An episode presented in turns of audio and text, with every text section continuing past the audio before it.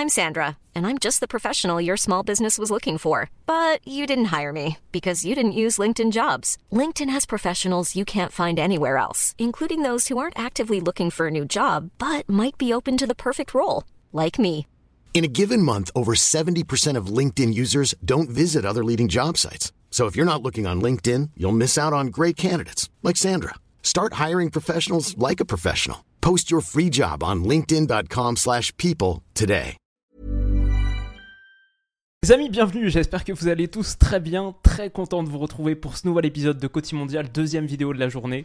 Et j'ai l'impression qu'on dit ça à chaque fois, mais les mots commencent vraiment, vraiment à manquer pour décrire cette Coupe du Monde, ce mondial, où l'Argentine a obtenu sa qualification pour les demi-finales contre la Croatie, donc l'Argentine jouera les Croates, mais au terme d'un match absolument rocambolesque, pas le plus flamboyant niveau qualité de jeu, je pense qu'on sera d'accord pour dire ça, aucune des deux équipes n'a véritablement brillé. Pourtant, on a eu un match qui rentre tout de suite dans l'histoire de la Coupe du Monde. Tout de suite dans l'histoire du mondial, sans aucun doute possible, avec ce doublé de Wout. L'Argentine, on le rappelle quand même, menait encore 2-0 à la 82e. Et l'Argentine est amenée en prolongation par un premier but signé Wout Weghorst et un deuxième, une combinaison sur coup de pied arrêté qui est légendaire, le mot est pas galvaudé, et qui fait marquer à Weghorst le but le plus tardif de l'histoire d'un mondial sur 90 minutes. Bon, c'est aussi parce qu'on est sur une Coupe du Monde où le temps additionnel est à rallonge, là il y a eu 10 minutes, mais voilà, c'est un but qui est marqué à la 101e minute, ça n'avait jamais été fait dans l'histoire du mondial jusqu'alors.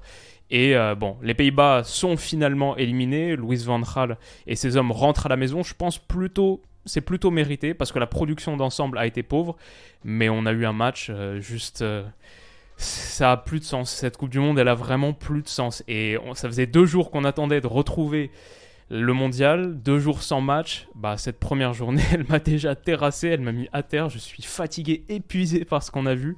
Et j'espère que demain, ce sera un peu plus reposant et calme.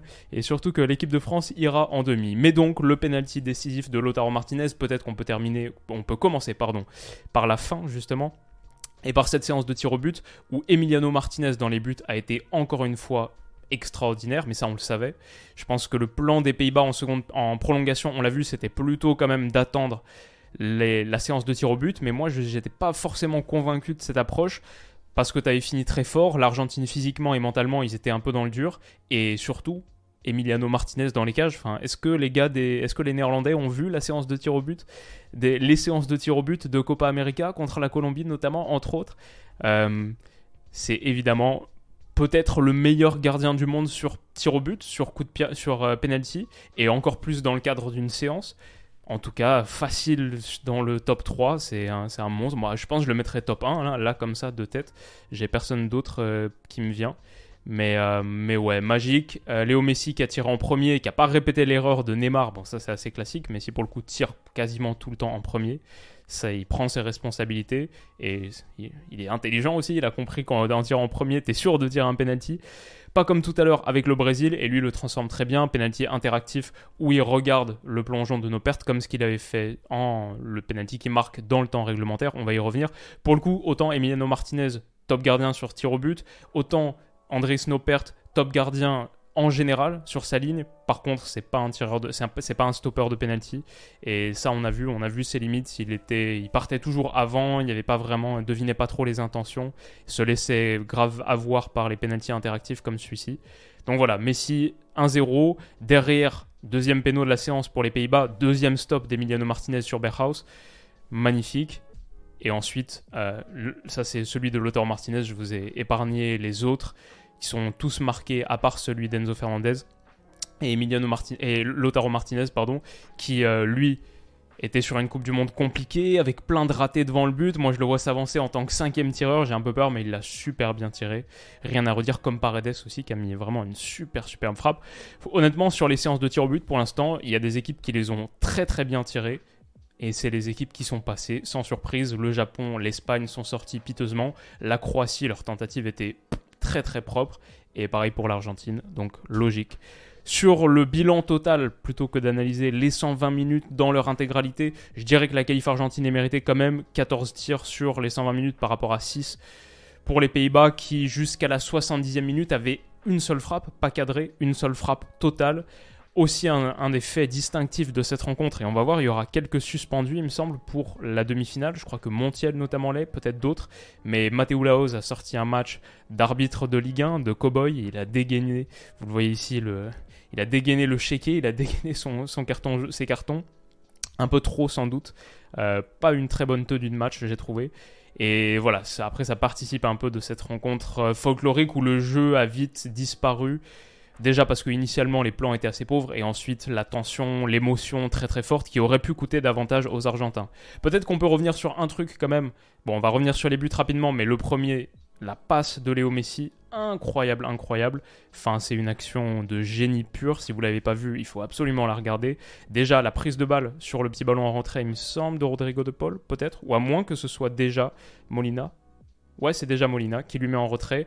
Euh, la petite feinte de corps, hop, pour gagner un petit peu de temps par rapport à Nathan Ake. Là, il fait mine de repartir vers la droite. Superbe petite euh, de corps, petit chimie. Et ensuite, la passe, celle-ci les screenshots, ils rendent pas justice. C'est vraiment une passe magique, euh, les yeux derrière la tête, passe masquée entre les jambes d'Ake. Et derrière, il faut le dire, le contrôle orienté et la finition de Molina sont top, top niveau. Bien sûr, on va beaucoup parler de la passe parce que c'est Léo Messi, parce qu'elle est sublime. C'est peut-être la meilleure passe décisive de la Coupe du Monde pour l'instant, c'est sans doute le cas. Mais le contrôle orienté pour se l'amener pied gauche et ensuite finir pied droit dans la foulée, il faut dire que c'est très très bien fini aussi par Molina, à l'image de latéraux qui pour le coup ont beaucoup apporté, alors que c'était une Argentine, on le disait depuis un moment, pas beaucoup de qualité sur les côtés, de percussion d'élimination, pas beaucoup de joueurs à la réception sur centre potentiel. Donc voilà, c'était très facile de défendre contre l'Argentine, un bloc très très serré sur la largeur, parce que t'as pas vraiment besoin de défendre les flancs. Pour le coup, là, l'Argentine, on voit ce qu'a apporté Molina, son but, et on a aussi un penalty qui est provoqué par Acuna en seconde période. Il y a penalty, il n'y a pas grand chose à dire, c'est bien joué, Acuna a fait un bon match, j'ai trouvé, transformé par Léo Messi, à nouveau penalty interactif, et euh, nos pertes est fixée. Alors du coup, le plan de Louis Van Gaal sur les 80 premières minutes, désastreux. La production néerlandaise catastrophique. Mais il fait rentrer Verhorst et il a fait rentrer quelques minutes plus tôt Luke de Jong. Deux tours de contrôle absolu. Et à partir de ce moment-là, les Pays-Bas se sont dit ok, classique, bon bah. On va balancer des longs ballons devant, on va mettre Van Dyke dans la boîte en plus, et on a trois tours de contrôle immenses qui dévident la tête, qui sont à la réception des centres, et ça va être ça le jeu. Et sur les 20 dernières minutes du match, il y a eu peut-être 20 euh, ballons aériens envoyés dans la boîte. Ça a été que ça. Et face à la défense argentine, qui est vraiment en souffrance sur le domaine aérien, ça a très très bien marché. Ce qui laisse suggérer, ce qui laisse penser, qu'est-ce que ça aurait donné s'ils avaient tenté ça pendant 90 minutes? Ça aurait peut-être bien fonctionné. Euh, voilà, ça c'était. Mais bon, c'était très peu néerlandais. Ça, c'est quelques-unes de mes, mes, observations dont je vous fais part sur Twitter. Je vais un tir en 70 minutes pour les Pays-Bas.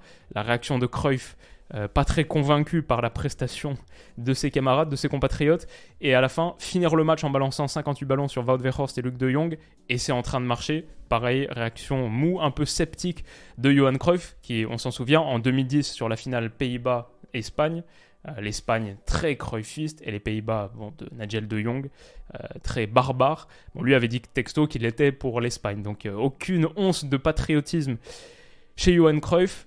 Et je pense qu'il n'aurait pas été très convaincu par la performance des hommes de Louis Van Gaal, dont la relation entre les deux n'a pas été toujours euh, au beau fixe. Pas très convaincu par la perf, pourtant, bah, à la fin, ça a été assez efficace. Voilà, sur un ballon typique, là, dévié par, bah, je pense que c'est Wout Weghorst, et la tête, bien sûr, du 2-1, celle-ci, sur un centre venu de la gauche, de la droite, pardon, pour les Pays-Bas. Très très belle tête, superbe tête, réduction du score. Et là, il reste 10 minutes dans le temps réglementaire, plus 10 minutes de temps additionnel je sens à ce moment-là, j'ai failli, mettre un petit tweet, euh, je reconnais ça, ça sent les prolongations. Bon, finalement, je me suis dit peut-être dans 20 minutes, t'auras l'air débile. Et pourtant, et pourtant, c'est ce qui s'est produit. Car sur ce coup franc gratté à nouveau par Wout Weghorst, à nouveau sur un duel aérien, grosse erreur de Petzela, faut le dire, et bah là, les Pays-Bas ont sorti une invention euh, phénoménale. Franchement, sur ce coup franc faire la passe intérieure ici, parce que c'est ce qui va être fait par Coupe Miners, la petite passe intérieure là pour Verhorst, qui est en mode écran, mais en fait, euh, comme euh, euh, pick and roll, quoi, genre écran, et en fait, non, il se déroule derrière et il va contrôler, orienter et se retrouver face au but. L'énorme, énorme feinte, bah, il faut y penser et il faut avoir le courage, l'audace de le faire alors que tu joues le dernier, c'est le dernier kick of the game, comme disent les Anglais. C'est le dernier coup de pied dans le ballon. Après ça, c'est coup de sifflet final. T'imagines si la combinaison, elle va pas au bout, si elle est un peu euh, interceptée par un Argentin, ou si ça, s'il y a un peu cafouillage, bah toute ta vie, on te rappelle que tu avais ce dernier coup franc et tu l'as même pas tiré, tu même pas tenté un tir, on sait jamais ce qui peut se passer avec un tir, blablabla. Bla bla. Bah franchement, moi je respecte énormément ce que les Pays-Bas ont fait. Autant leur production d'ensemble, je la trouve catastrophique. Pour moi, ils méritent pas. C'est pas une équipe qui mérite la demi-finale de Coupe du Monde. L'Argentine n'a pas montré beaucoup beaucoup mieux, mais quand même mieux. Alors que les Pays-Bas, et c'est quelque chose que je disais depuis longtemps, même leur rencontre contre les États-Unis, je l'avais dit dans la preview, m'a pas convaincu. Moi, je, vais, voyais l'Argentine gagner ce match 2-1. Donc on était très très proche de réaliser ce prono, mais on reste sur une série de pronos catastrophiques. Ça, ça change pas. Donc pour moi, les Pays-Bas sont pas convaincants. Par contre, ce coup franc-là, je respecte énormément. Et ce que j'ai tweeté dans la foulée, j'ai dit, c'est là qu'on voit que euh, ils font un match désastreux, mais il reste le cerveau de l'histoire de ce sport. Ils ont la capacité intellectuelle et l'audace de tenter ce genre de truc. C'est un peuple footballistiquement très courageux et audacieux, grosse confiance en eux. Bref, j'ai beaucoup beaucoup aimé cette combinaison. Pour moi, c'est un des gestes forts de la Coupe du Monde. Il aurait été encore plus fort évidemment si les Pays-Bas avaient fait le job dans la foulée et s'étaient qualifiés au tir au but, etc. Mais c'est le but le plus tardif de l'histoire du mondial et c'est pas n'importe quel but. On n'avait pas souvent vu ce genre de but, voire jamais même si je vais vous en montrer un tout à l'heure, qui était très similaire. Mais voilà, cette passe intérieure, boum, conclue par Wout magnifique, incroyable, très très grand moment. Moi je vis pour ce genre d'image. Euh, toute une équipe déchaînée, ça c'est la pose de euh, la sérotonine qui pulse dans le cerveau à 10 000, les BPM à 200, les bras écartés, tout le monde comme ça. Je pas, j'ai jamais vu Frankie de Jong comme ça par exemple, un joueur que j'adore, j'adore, jamais vu comme ça.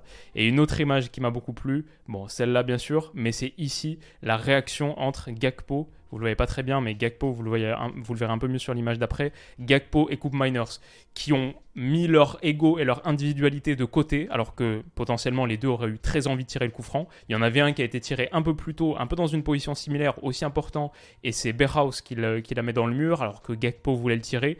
Les deux ont mis leur ego de côté, ils ont dit non, on va tenter un truc, ça a plus de chances de marcher, et les deux qui se congratulent, qui se font un énorme câlin dans la foulée, c'était génial.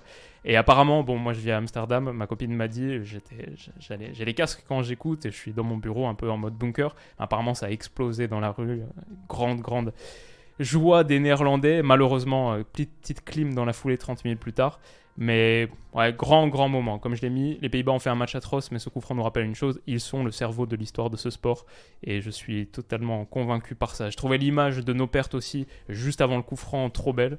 Euh, il est vraiment en, désarroi, il implore, il prie. Regarde le, regarde le coup franc comme ça, vraiment, euh, pour le coup, euh, on a eu de très très belles images sur cette fin de match. Et émotionnellement, la puissance de cette fin de rencontre, elle est difficile à égaler. C'était génial, génial. Alors, Wout Verhorst a marqué un coup franc comme ça, c'est un truc que j'ai vu passer sur Twitter dans la foulée. Il a marqué un coup franc comme ça il y a deux ans avec Wolfsburg, donc c'était déjà un truc, peut-être que c'est lui qui a intimé la possibilité de réaliser cette combinaison, ou que c'est quelque chose que lui a demandé à travailler, je sais pas. Mais c'est un truc qu'il avait qu'il avait sous sa, dans son arsenal. Donc intéressant. Et après, c'est les prolongations. en prolongation, je trouvais que l'Argentine a été supérieure. Juste avant ça, il y a un goal olympico qui a failli être marqué par André Di Maria, un corner direct qui est passé à rien. Cette tentative lointaine d'Enzo Fernandez dans le temps additionnel de la prolongation qui heurte le montant, plusieurs grosses situations. Honnêtement, l'Argentine a eu des occasions et méritait de, se, méritait de gagner sur l'ensemble des 120 minutes, pour moi, sans trop de problèmes. Et c'est ce qu'il réalise. Et donc, ils rejoignent la Croatie en demi. Ce ne sera pas le Brésil, on n'aura pas une finale de Copa América en demi. Mais on aura un Croatie-Argentine. On n'a pas Neymar et Messi éliminés le même jour. Euh, moi, je suis très heureux de ça. Je j'aurais pas supporté, je crois. C'est moi, j'ai fait une vidéo en début de tournoi. Messi, Ronaldo, Neymar, qui joue le plus gros? Idéalement, dans mon esprit, les trois pouvaient jouer la finale et les trois la gagnent. Je suis euh, voilà, c'est pour moi c'est une des histoires très très fortes de cette Coupe du Monde et je suis très très content à titre personnel que Messi continue. Si la France peut pas aller en finale, je veux que Ronaldo et le Portugal y aillent et qu'on ait cette finale Messi-Ronaldo. Pour, euh, pour boucler, pour terminer, pour clore ce magnifique, magnifique livre que ces monstres nous offrent depuis si longtemps. Donc ça, c'était ma satisfaction personnelle, même si un peu déçu pour euh, le pays qui m'héberge et qui m'accueille. Mais après, je trouve que sur la production d'ensemble, sur cette Coupe du Monde, euh, il ne mérite pas vraiment une demi-finale de Coupe du Monde. L'Argentine, c'est pas fabuleux, mais Léo Messi, pour ce qu'il produit, lui mérite cette demi-finale de Coupe du Monde sans l'ombre d'un doute et sans doute un peu plus. Voilà grosso modo pour cette vidéo réaction, analyse rapide et j'espère que ça vous aura plu. Bon les gars, on a eu cette journée de quart de finale de Coupe du Monde très très chaude, très très solide, très très intense. Demain, demain ça va être costaud. Maroc-Portugal à 16h, France-Angleterre à 20h. Je, sens que je vais me réveiller avec le cœur, euh, le cœur comme ça et trop hâte, trop hâte et en même temps euh, très tendu à la perspective de ces rencontres, surtout de celle de 20h. Mais voilà, on, analysera ça dans la foulée, comme là pour Argentine-Pays-Bas, comme tout à l'heure pour Brésil-Croatie. On tient notre première demi-finale. On verra de quoi, de quoi sera constituée la deuxième demain soir à peu près à la même heure. Merci à vous de votre soutien, toujours aussi fort sur ces vidéos. Je peux pas vous, je peux pas surestimer à quel point ça me fait plaisir, ça me rend heureux, épanoui. Vous êtes géniaux. Merci pour toute la force et rendez-vous demain pour la prochaine. Prenez soin de vous les gars et à demain. Bisous.